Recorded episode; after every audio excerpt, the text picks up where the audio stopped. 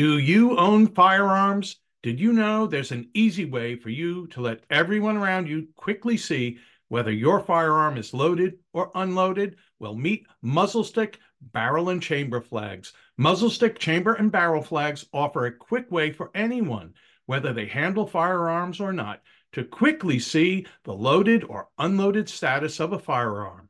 And that could save lives. Are you one of the nearly 80% of firearms owners that keep a loaded gun out of the safe for personal protection, taking an extra safety precaution by using muzzle sticks, big, bright barrel and chamber flags will let everyone around your firearm know if it is loaded or unloaded. Muzzle stick does not recommend keeping a loaded firearm outside of a gun safe, but the reality is that some firearm owners do. Clearly marking a gun status communicates to others around that may or may not have firearm handling experience that it is something that they would not want to handle.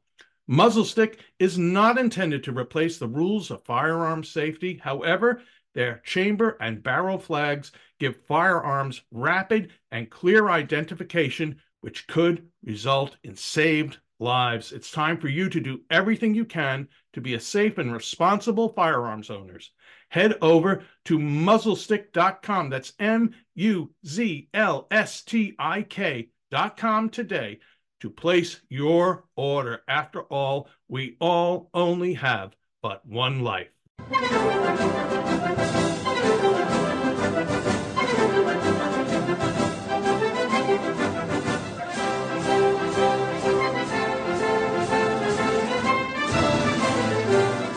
Hello, ladies. Hello, gentlemen. This is the Victor Davis Hanson Show. I'm Jack Fowler, the host, the star. Namesake Victor Davis Hanson is the Martin and Illie Anderson Senior Fellow at the Hoover Institution, and he's also the Wayne and Marcia Buske Distinguished Fellow in History at Hillsdale College. And it happens to be that Victor is at Hillsdale College teaching, as he does early in the fall semester. He's done for the last 19 or so years and we anticipated his absence from being able to, to do these podcasts with me and with Sami Winc during that time period. So we pre recorded. You sent in a lot of questions, and we're getting to some of the questions you've submitted to uh, get Victor's take on a whole variety of subjects. The first topic we're going to discuss is Vietnam. And then I believe we're going to have some time to get into societal decline. So, um, what Victor's views are on the American war in Vietnam. That will be the primo topic right after these important messages.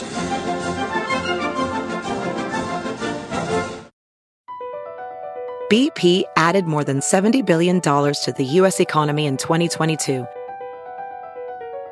Investments like acquiring America's largest biogas producer, Archaea Energy, and starting up new infrastructure in the Gulf of Mexico. It's and, not or. See what doing both means for energy nationwide at bp.com slash investing in America.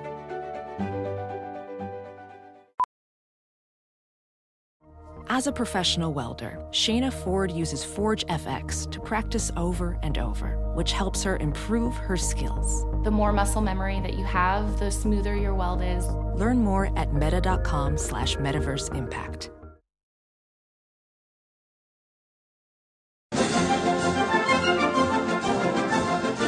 We're back with the Victor Davis Hanson Show. This particular podcast should be up on September 13th.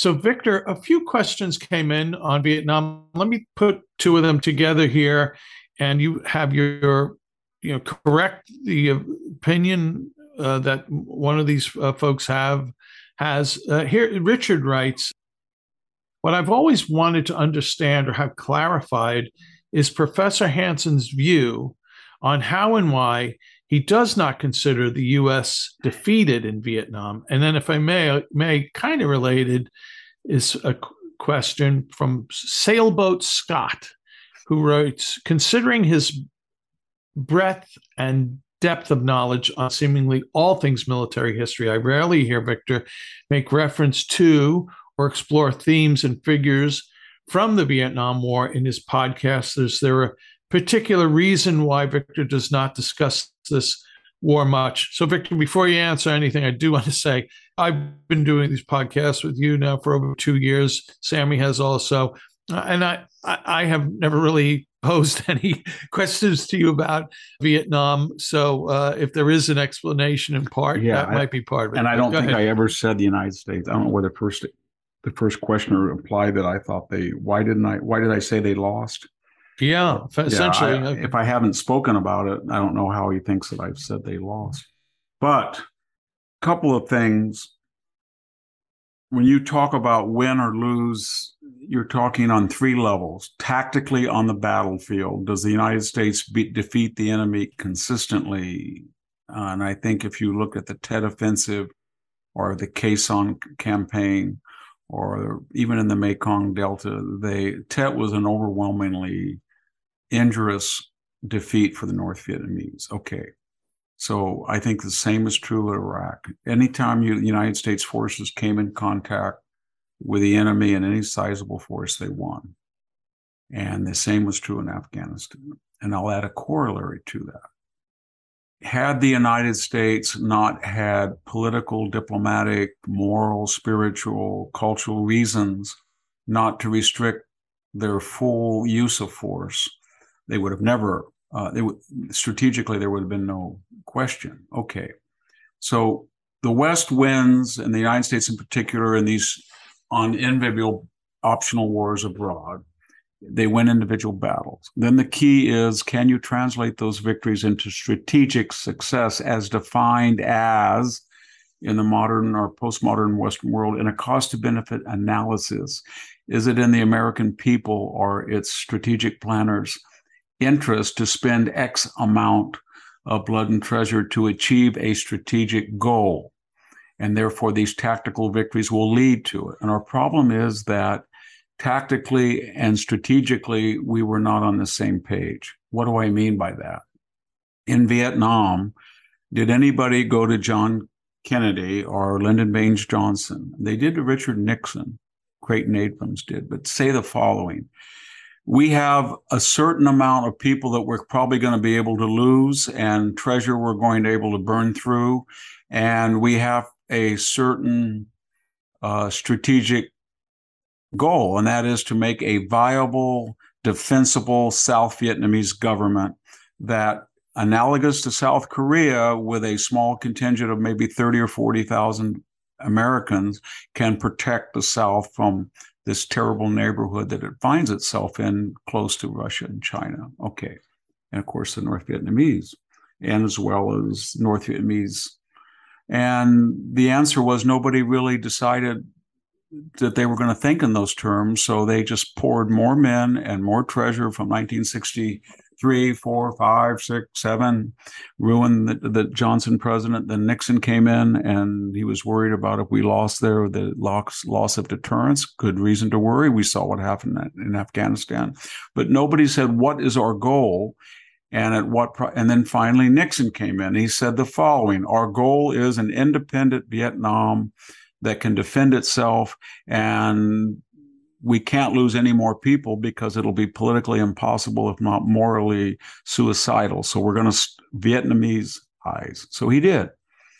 And he used air power to, and then the generals came to him and said, This is crazy. You cannot win tactically and lose strategically. So the heart of darkness is in Hanoi and bombing people in the village who are just opportunistic peasants or they have a gun to their head and said, You're now Viet Cong, it's not going to work. So you've got to go where you've got to go. And that's the hierarchy of the North Vietnamese. And damn it, if there's Russian advisors on anti aircraft batteries, that's their problem. But you go in and bomb them. And we did. And it worked. It was in Christmas of 72. And guess what? There was a peace agreement and they won the Nobel Prize, Le Duc Tho and Henry Kissinger. Okay. At that point, there was a viable South Vietnam. It was sort of like South Korea around 1953. And we said, we're not going to have any more ground troops. And we had de facto by 1974, none. And it worked. We had air power. Okay. And then there was something called Watergate.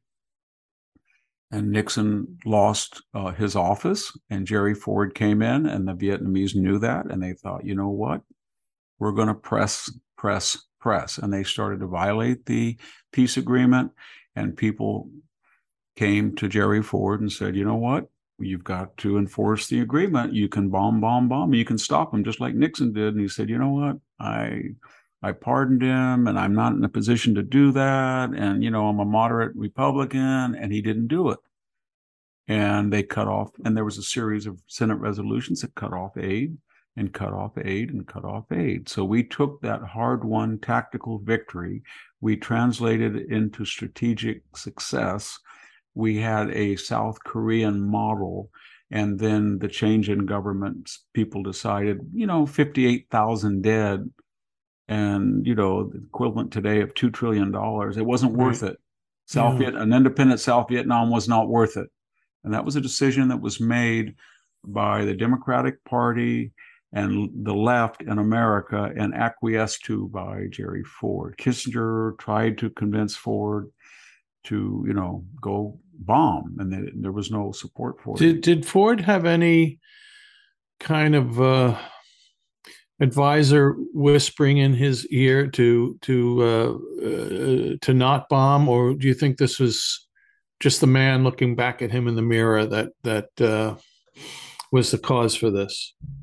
Well, at that point, I think because of mm-hmm. Watergate, people wanted in the pardon they wanted to distance themselves from anything that Richard Nixon's fingerprints were on, and Kissinger had lost a lot of influence and there were people in the Republican Party that were very worried about the 1976 election. And so they thought that, you know, that if you get out, if right. you if you lose Vietnam, people are going to if you keep if you're in Vietnam in 1976, you're going to lose. That's what they yeah. told them. And yeah. in Vietnam meant, you know, and you got to remember another thing about that that period. There was it wasn't just Jane Fonda and Tom Hayden. There were people in the Democratic Party and some people in the Republican Party that said, "You know what? Ho Chi Minh is Uncle Ho. He right. had been Uncle Ho, and Le Duc Tho and General Giap. They're just they're just sort of socialist. Right. They're not they're nationalist hardcore. communists. Yeah, they're right. national. Not... they call they were like Michael Moore when he called. Remember he said that the the insurrectionists in Iraq, the Islamists, the Islamic fascist people were like the founding fathers. They were saying yeah. that. So they all stayed. There was a journalist that stayed in Saigon in 75. And they were hardcore Stalinists, and they probably killed a half a million, and they put a million and a half, you know, in education camps, and another half million went to the ocean as boat people. But everything they said about North Vietnamese, uh, the North Vietnam was a lie. And remember, they didn't come through the jungle or there wasn't a national uprising. They took a traditional armored column right down Highway 1 into Saigon. Right. Uh, and that had any president wanted to obliterate that column, they could have in two seconds, like they had right. done in Sanh. So that was the point where everybody was exhausted. It was like Afghanistan. Yeah. Only, you know, not 25, 2,800 dead, but 58,000 dead. Yeah. So a little town like I grew up in, I was a freshman in high school in 1967, 68, you know, and there were already seniors in high school that were dead. Yeah. And nobody wanted to be there anymore. And so that that's the answer. Tactical victories don't mean anything until you can translate them into strategic success. No one, George W. Bush was to topple Saddam, but there was no plan that was viable to, to turn over a pre prepared Iraqi government. And the reason there wasn't is that there were people politically in the Republican Party and the Democratic Party, especially, who said, you know what? Unless you get a liberal democracy over there, uh, then you are culpable. And so when they got rid of Saddam, it was a war of everybody against everybody. And there was no government that had any credibility.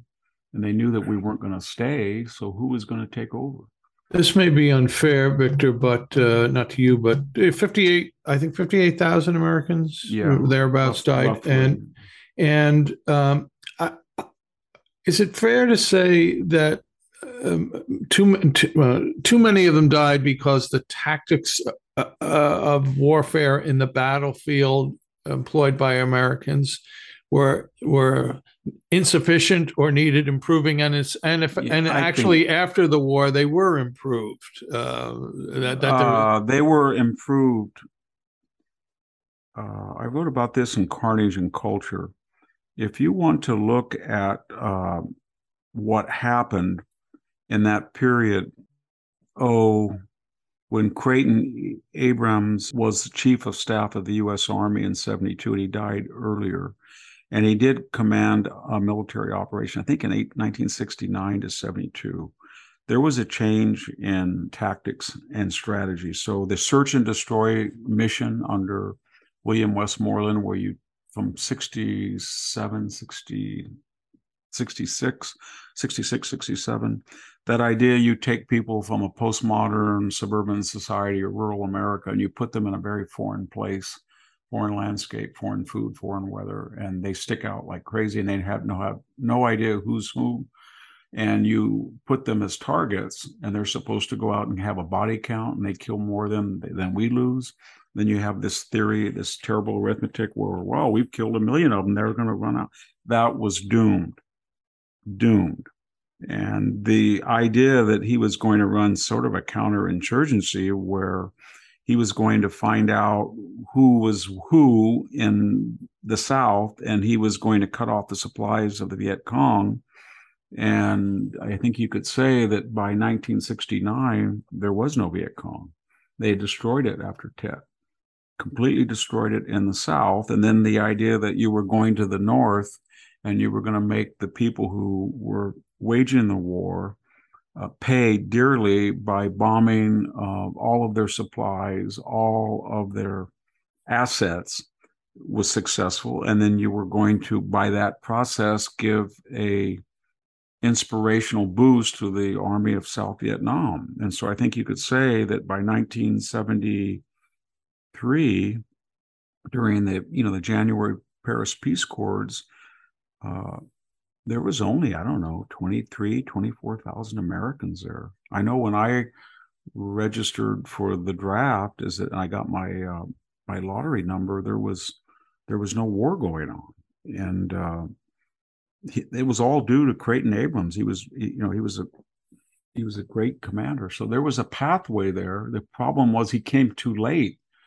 and people were sick of the, war by the time he had taken over and we had the wrong strategy as you pointed out. You can't do that search and destroy. We kind of did that in iraq under i don't you know casey and the other people. Whatever people say about david petraeus he did have a kind of a creighton abrams idea that he was very kind of brilliant what he did in the surge. The same thing he said oh we're going to win hearts and minds and we're going to plant parks and we're going to try to work with the uh, Arab Spring people and this and the you know the Islamic awakening, all that stuff. And then he went out and killed thousands of Baathists, Saddamites, and Islamic terrorists. He did. I was over there. I was embedded twice, and I can tell you that's what happened.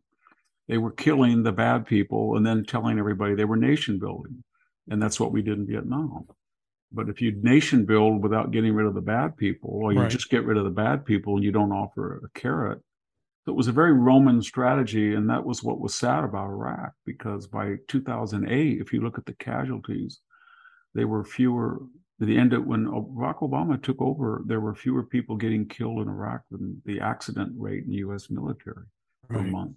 But yeah. you know, people were tired because it had gone on too long, and so yeah. the message is, we don't. We're not 1946, we're not 1960, we're not that country anymore. We're a very divided, multi ethnic, multiracial country with a very hard left. We're much further left than Europeans are, even.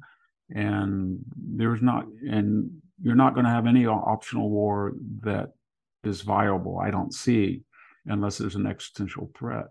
Yeah. And Donald Trump from the right basically said, We're not going to go over there and die, not one to quote, you know, Bismarck, the bones of an American soldier, they're not worth the bones of an American soldier.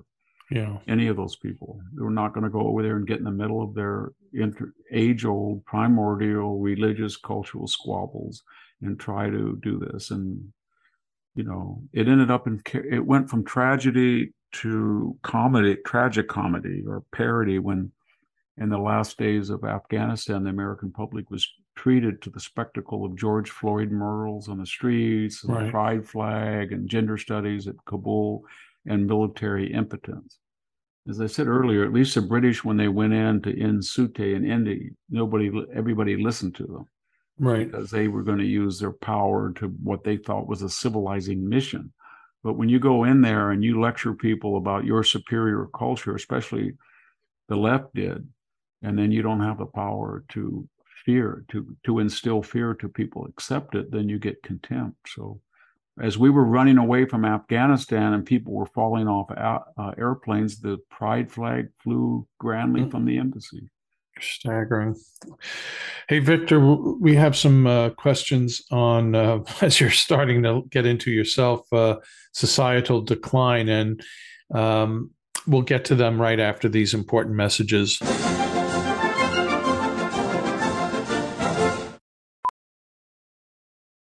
VR training platforms, like the one developed by Fundamental VR and Orbis International, are helping surgeons train over and over before operating on real patients. As you practice each skill, the muscle memory starts to develop. Learn more at meta.com slash metaverse impact.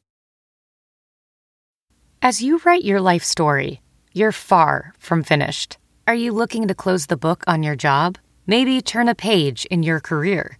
Be continued at the Georgetown University School of Continuing Studies. Our professional master's degrees and certificates are designed to meet you where you are and take you where you want to go.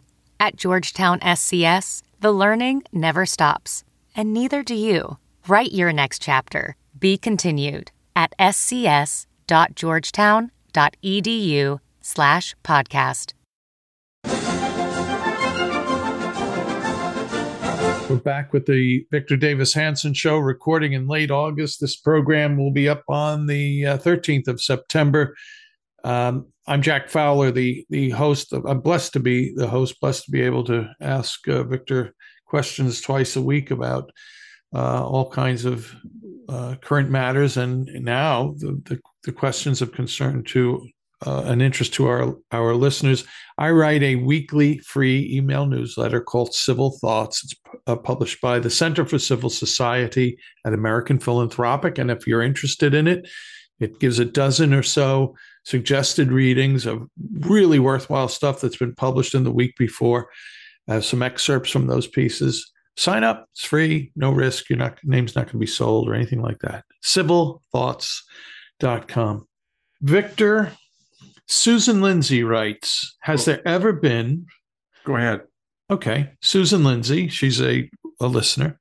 Has there ever been a civilization, government, country, or society, or whatever, similar, similar to ours that has declined so much in all or many of the ways we have, and they've been able to recover?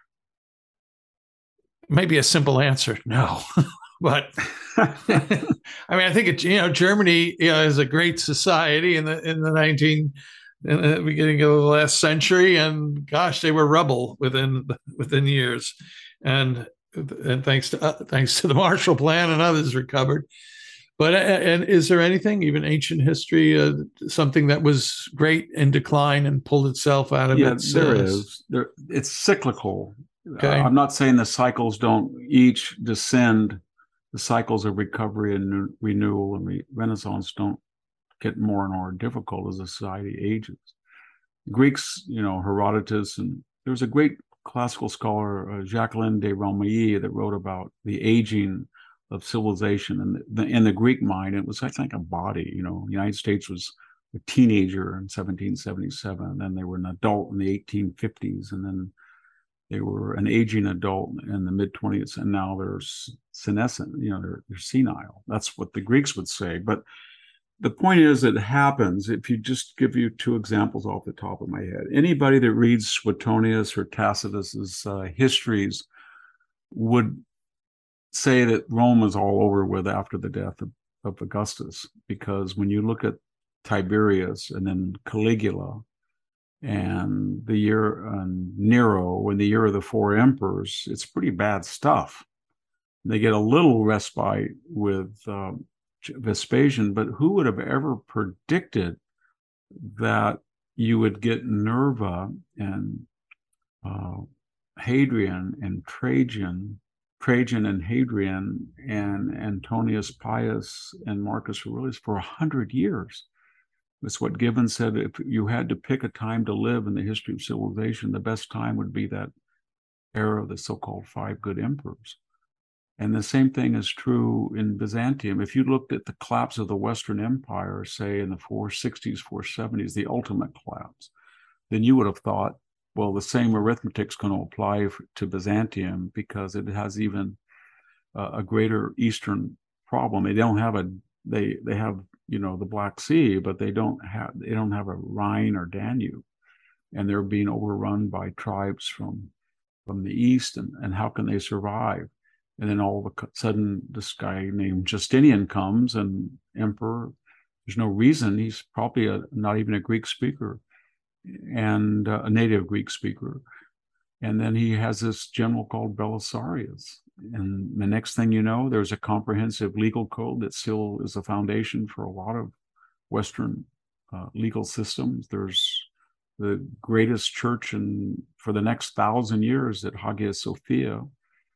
There's the hippodrome. There's it's a beautiful city constantinople. It has a region and then all of a sudden belisarius is let loose and the fearful vandals are wiped out. He destroys the vandal kingdom in north africa southern italy sicily he has at ravenna there's still byzantine churches there and had the great plague not happened at constantinople that wiped out a half a million people you could argue they would have re re captured all of Italy.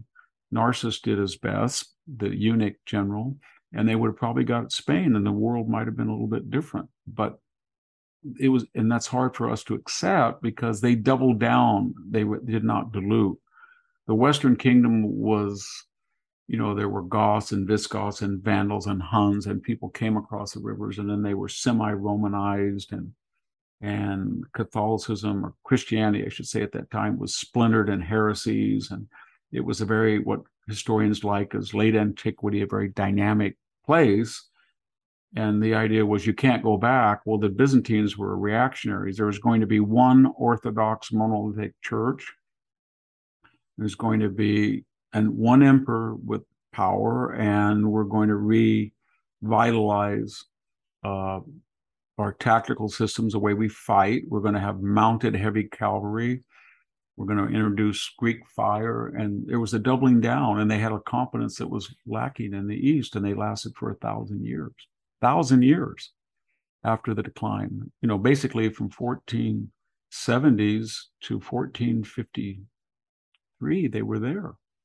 And so, yeah, you can do that if you want. United States can do it right now. We all know what to, the problem is. Jack is not that you don't know what to do, but you know what to do, but the medicine in psychological or philosophical or ideological or economic terms is considered worse than disease.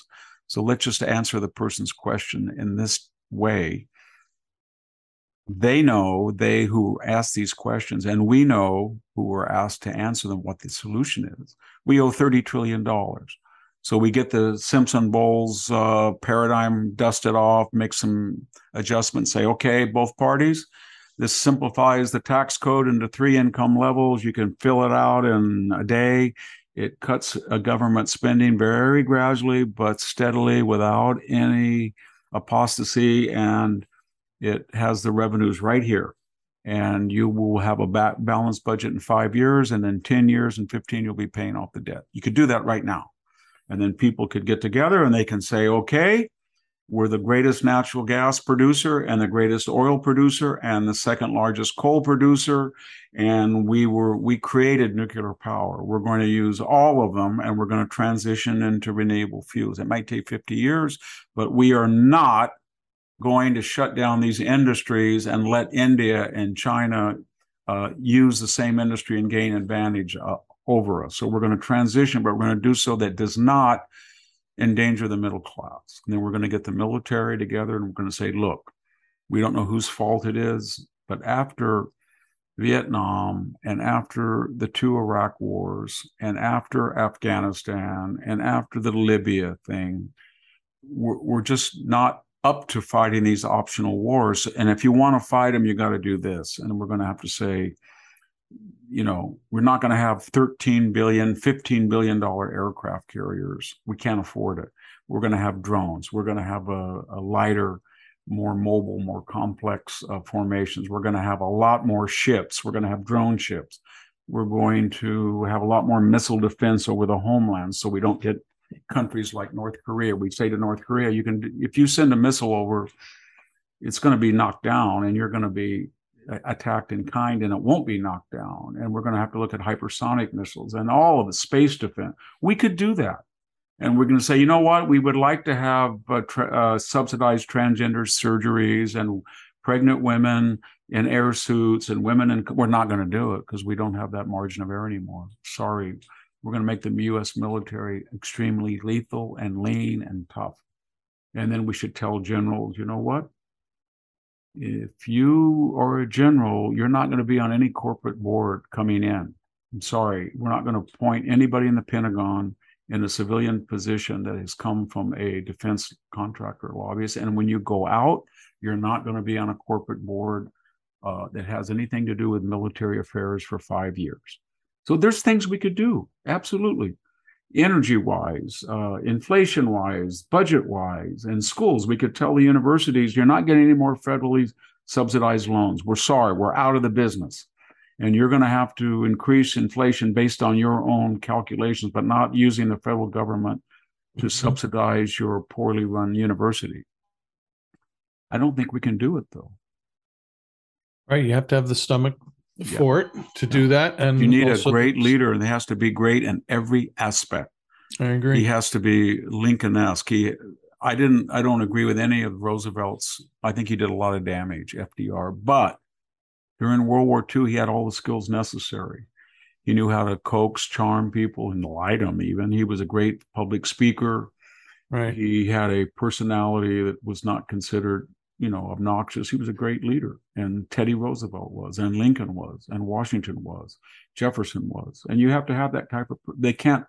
They have to be. Uh, there's a very little margin of error. So you need right. somebody who can speak well, who's funny, who's nice, who's not vindictive, but is tough and bright and young and vigorous. Yeah. And so it's very hard to find people like that. Right. Or if they're not, I don't mean young in the sense of age, just in robust, like Churchill yeah. in his 60s. So it's very hard to find them. And and uh, and uh, on an individual level, I think I believe also, Victor, the willingness to um, I don't know, lose friends, be castigated, yeah, let it roll off you, be called absolutely. a racist, be called whatever, and not cower and fear. You know, when I, because so and so might not invite us to whatever anymore. You know, that's that's maybe the price we're going to have to pay to. When I was a young professor, that was exactly what somebody told me, a colleague He said, you know, you can go for the next 20 or 30 years and you can nod at the meetings and you can say when somebody is unfairly denied tenure because they don't like his politics, you can just go to say, well, shrug, it's that's just the way it goes. He shot off his mouth. Or you can say what you want. If you say what you want, you're going to get private respect but public condemnation. And what is it going to be? Your decision. And he said, and then most people will say this, Victor. I remember what he told me. He said, they can always find a justification for not being outspoken and brave. They're always going to say, Well, I have a family to support. I could be fired. I'm the only breadwinner. It's that kind of existential choice. So you got to take risk, I think. And I think the American people, I mean, at somebody, somebody's going to have to say things that are just absolutely untenable. They're going to have to say, you know what? 50 million people in the United States were not born here. We have an enormous challenge of assimilation, intermarriage, integration, and we have all have to be on one identity page you are an American. You can have great ethnic, racial chauvinism, gender chauvinism in your private life. The more diverse food and music and you know entertainment, the more richer, the richer we are. But there is one constitution, and when it comes to basic ideas about American governance, there's only one way, our way, or the highway for you. And we can get everybody on the same page. And then we can also say, you know what, life's not fair we don't have to be perfect to be good. we're better than the alternative. And if you don't like it, I'm sorry, but we're going to press ahead. And I think you'd get a, a, a huge resonance of people. I think there's a lot of people who are tired of the whole ethnic separatism. Um, I know there's a lot of African American people that I talk to that write to me and they said, you know what? I think that laxity is a problem in the inner city, not too much discipline. Right. And I think that uh, you people are all afraid of being called racist.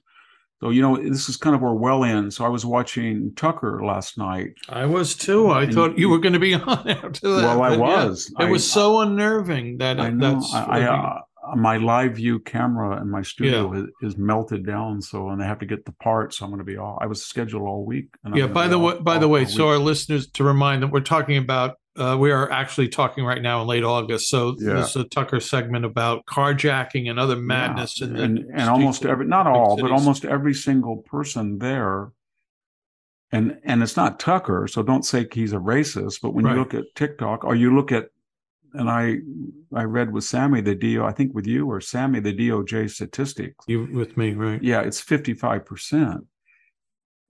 So you have about six percent of the population African American males. There's they're committing over half the violent crimes, and you see these young kids and they're they're turned loose. They attack the Asian community, they attack the Jewish community, and when you just say what I say, you're going to be called a racist but everybody knows it. So you have two realities. You have the reality that people use to guide their.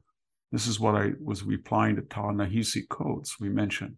So right. you have the the certain street smarts that you know where to go in New York at what time and where not to go at what time, and who to be careful about and who not to. And it's unfair stereotyping and generalization. But if you see somebody who's poorly dressed and an African American young man that's 17 versus an Asian woman that's 70, you might make the necessary adjustments in your level of vigilance. Is that racist? No. But is it stereotyping? Yes. And so that's why people don't like to do it. And so they, right. they have two different personas. So Tucker talked about, but he he's he's not able, given his position, to say that we have a problem in the African American uh, young male community that people no longer uh, feel that there is a, a, consequence to violent crime. And right. Because of social economic reasons or past history. By, by, by the way, and they, the, so the kids that were, about. yeah, they were, and it's true. It's, it's, they literally know that. I say late, they, they say that. but the kids who are, I, am going to carjack because I know there are no going to be no criminal consequences to me carjacking. And who's the ultimate not that I want to bring race in it, but who's the ultimate arbiter? Who's the ultimate person that allows this to happen? It's your basically wealthy, affluent white person. Mm-hmm. Because African Americans are 12% of the population. They don't set policy in the sense that no 12% percentage of any population has as much influence as 68%.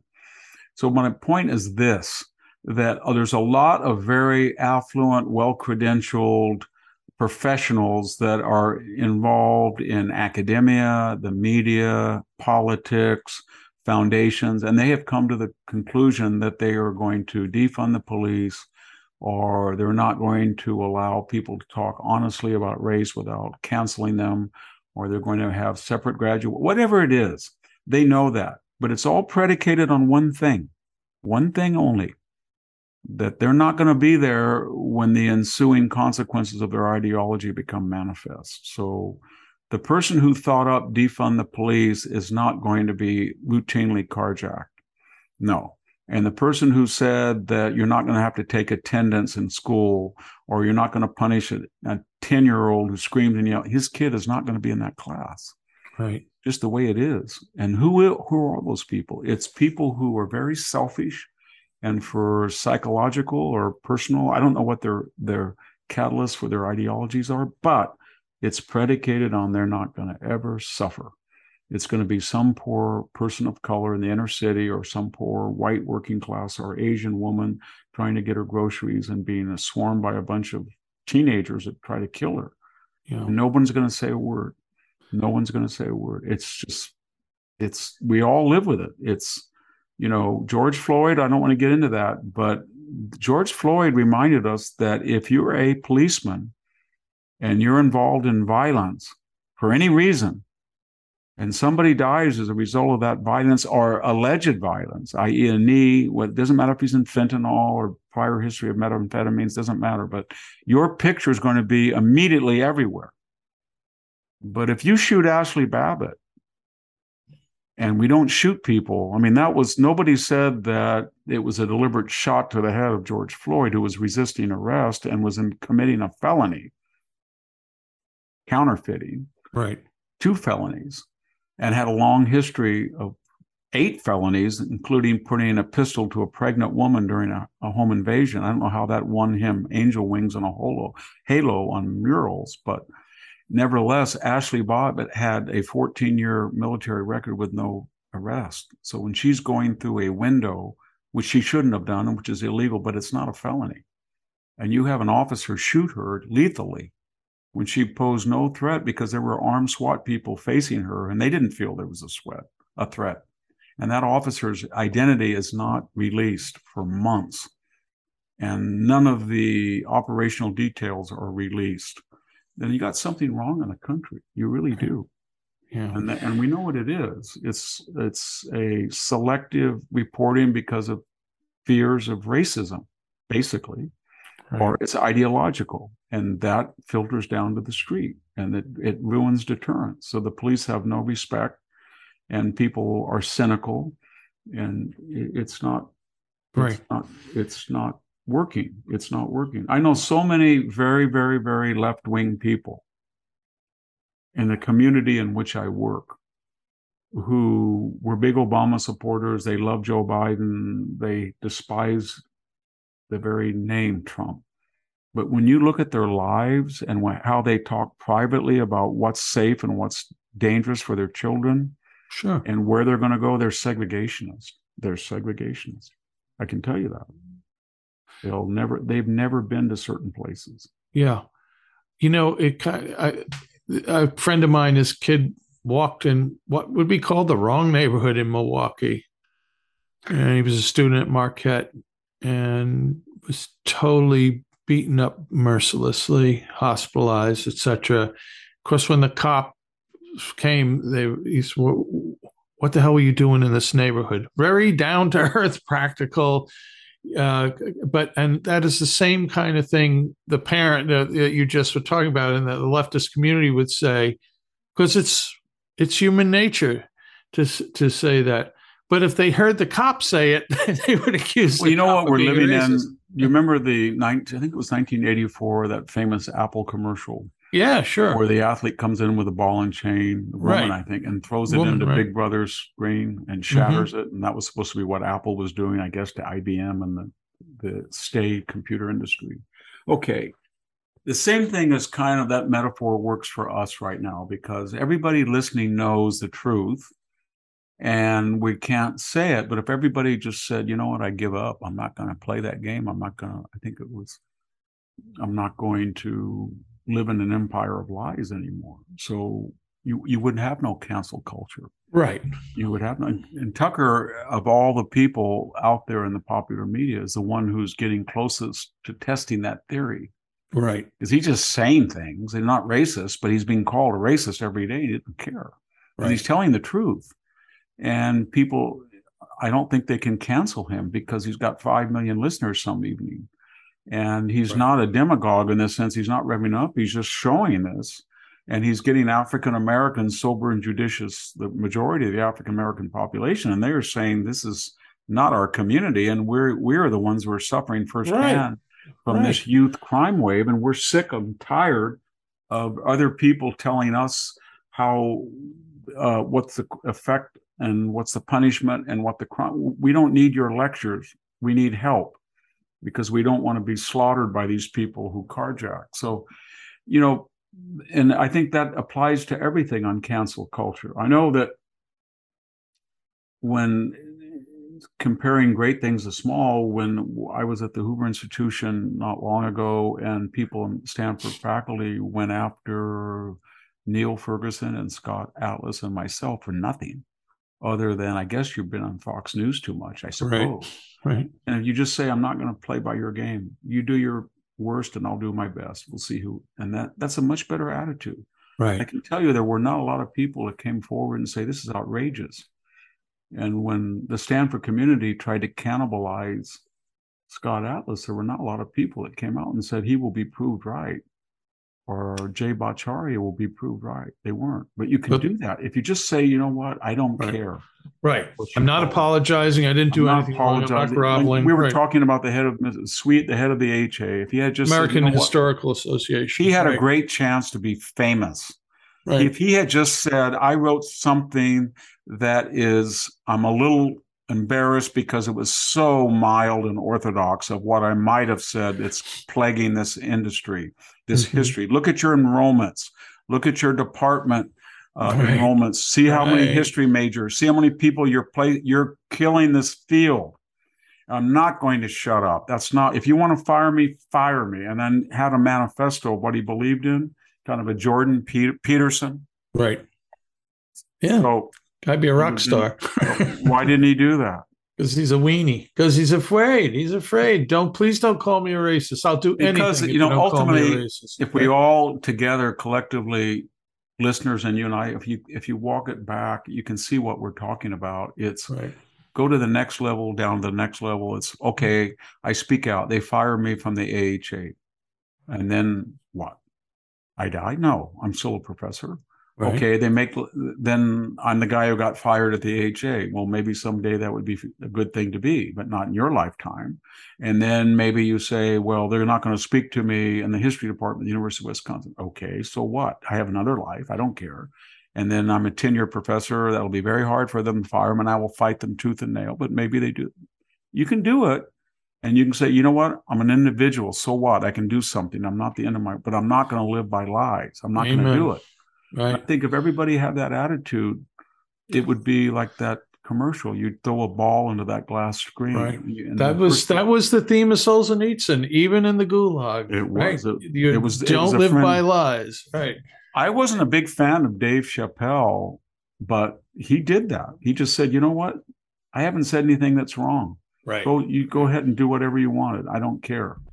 And you know, it's that that's that's all you do. If you're always Well- on the side of the truth, you're never going to lose. I mean, you might lose materially in this world, but you're not going to lo- lose in the long run. And I think I that's very important. You can speak out and say, you know, uh, I used to talk to Scott a lot about that when they were really. I mean, I don't think our listeners know what they did to him, and he he had a very good attitude. You know, he was right.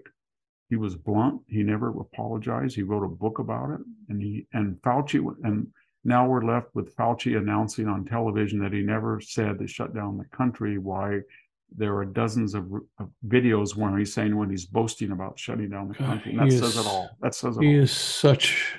All right, Victor, we're gonna we we have to end because Yeah. we're gonna go. We start talking about Fauci. We're gonna go on another hour. Hey, Victor, this has been uh, terrific. Uh, I, I want to thank our our listeners, of course, uh, for listening. The audience keeps growing. Thanks for sending in questions. We have one or two more of these uh, your listener question podcasts to record, um, and we're going to do that in a day or two. And Victor, I want to thank you again for sharing all the wisdom you you've shared with us today. We'll be back soon with another episode of the Victor Davis Hanson Show. Bye bye. Thank you.